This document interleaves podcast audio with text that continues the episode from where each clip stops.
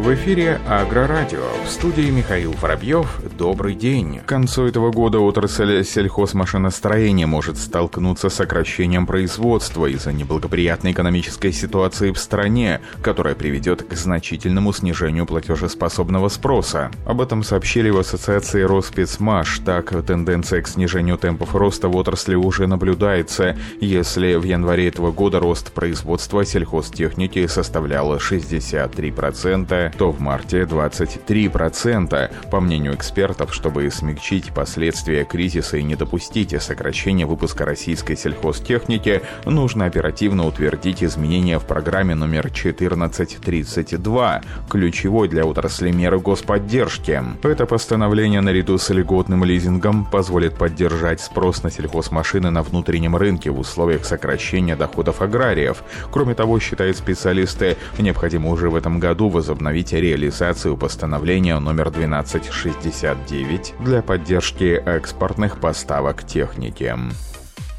В Новосибирской области весенний посевной задействует более 16 тысяч единиц сельхозтехники. Об этом сообщил министр сельского хозяйства региона Евгений Лещенко, информирует Министерство сельского хозяйства Новосибирской области. По словам Евгения Лещенко, в весенних полевых работах в регионе задействуют около 7,5 тысяч тракторов из 9,5 тысяч имеющихся в хозяйствах, в том числе почти 2 тысячи высокопроизводительных энергонасыщенных машин машин. Также будет задействовано 6 тысяч сейлок и почти 3 тысячи культиваторов, отметил Евгений Лещенко. Глава регионального Минсельхоза также отметил, что в Новосибирской области техническому переоснащению сельского хозяйства уделяется особенное внимание. В регионе действуют одни из самых масштабных в стране меры господдержки аграриев при приобретении техники и оборудования. В частности, госпрограммы развития сельского хозяйства на этот год в качестве качестве целевой поддержки предусмотрено свыше 900 миллионов рублей за счет средств областного бюджета. Корпорация Кубота проинвестировала американский стартап Actec Farm X. Об этом сообщается на официальном сайте компании. Стартап предлагает универсальную платформу для управления автоматизацией систем ирригации для снижения нагрузки на урожай и повышения урожайности на базе датчиков искусственного интеллекта. Одним из основных направлений инновационного центра является управление фермой, спрос на которое растет среди производителей фруктов, овощей, винограда и орехов. Этот интерес интерес привел к решению инвестировать в компанию FarmX, которая предоставляет услуги управления растеневодством на основе передовых моделей и технологий, использующих датчики искусственного интеллекта, машинного обучения и интернета вещей для предоставления данных, анализа и прогнозом. Решение FarmX помогает фермерам получать прибыль, увеличивая урожайность и снижая потребность в рабочей силе, воде и электроэнергии. Компания Лазова Машинери представила новинку этого года – предпосевной культиватор «Червонец XL». Об этом сообщает официальный сайт компании. Как рассказали производители, агрегат оснащен более мощными и жесткими стойками с лапами шириной 250 мм. Количество стоек снизилось до 36. Это дает возможность более эффективно бороться с сорняками даже в условиях сильной засоренности поля. По словам специалистов, усиленная ходовая ходовая система с увеличением диаметра колес способствует быстрой транспортировке в любых условиях, включая сложное. Червонец XL обрабатывает почву на глубине от 3 до 15 сантиметров. Машину отличает экономичный расход топлива 3,5 литра на гектар. Минимальная необходимость мощности трактора составляет от 150 лошадиных сил.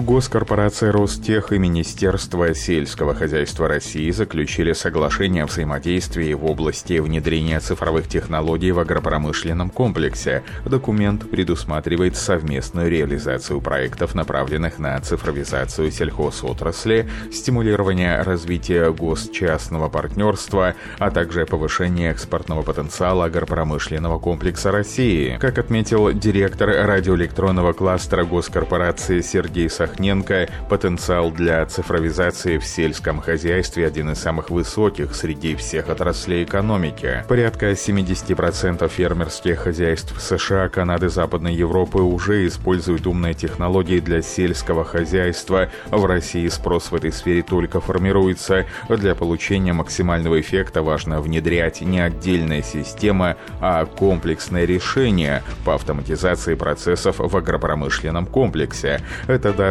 синергетический эффект и будет способствовать увеличению производительности сельского хозяйства, подчеркнула Сергей Сахненко. В Китае во время весенних полевых работ по всей стране было задействовано более 30 тысяч беспилотных летательных аппаратов для пыления, что на 25% больше по сравнению с предыдущим годом. Об этом сообщил представитель Министерства сельского хозяйства КНР Ван Тяюнь. Информирует портал Синхуа. Ван Тяюнь также рассказал, что на 15% до 20 тысяч единиц возросло количество оборудования, работающего на технологиях искусственного интеллекта проекта, включая автоматизированные тракторы для вспашки, оснащенные навигационной системой Бэйдоу. Министерство также запустило онлайн-сервис в области сельхозтехники, чтобы помочь аграриям получать субсидии через мобильное приложение при осуществлении покупки. Кроме того, в соответствии с циркуляром, изданным ранее в этом году, сельхозпроизводителям страны должны быть предоставлены соответствующие субсидии на утилизацию сельхозтехники и инструментов инструментов в целях ускорения процесса перехода на энергосберегающее, экологически чистое, безопасное оборудование для содействия зеленому развитию сельского хозяйства.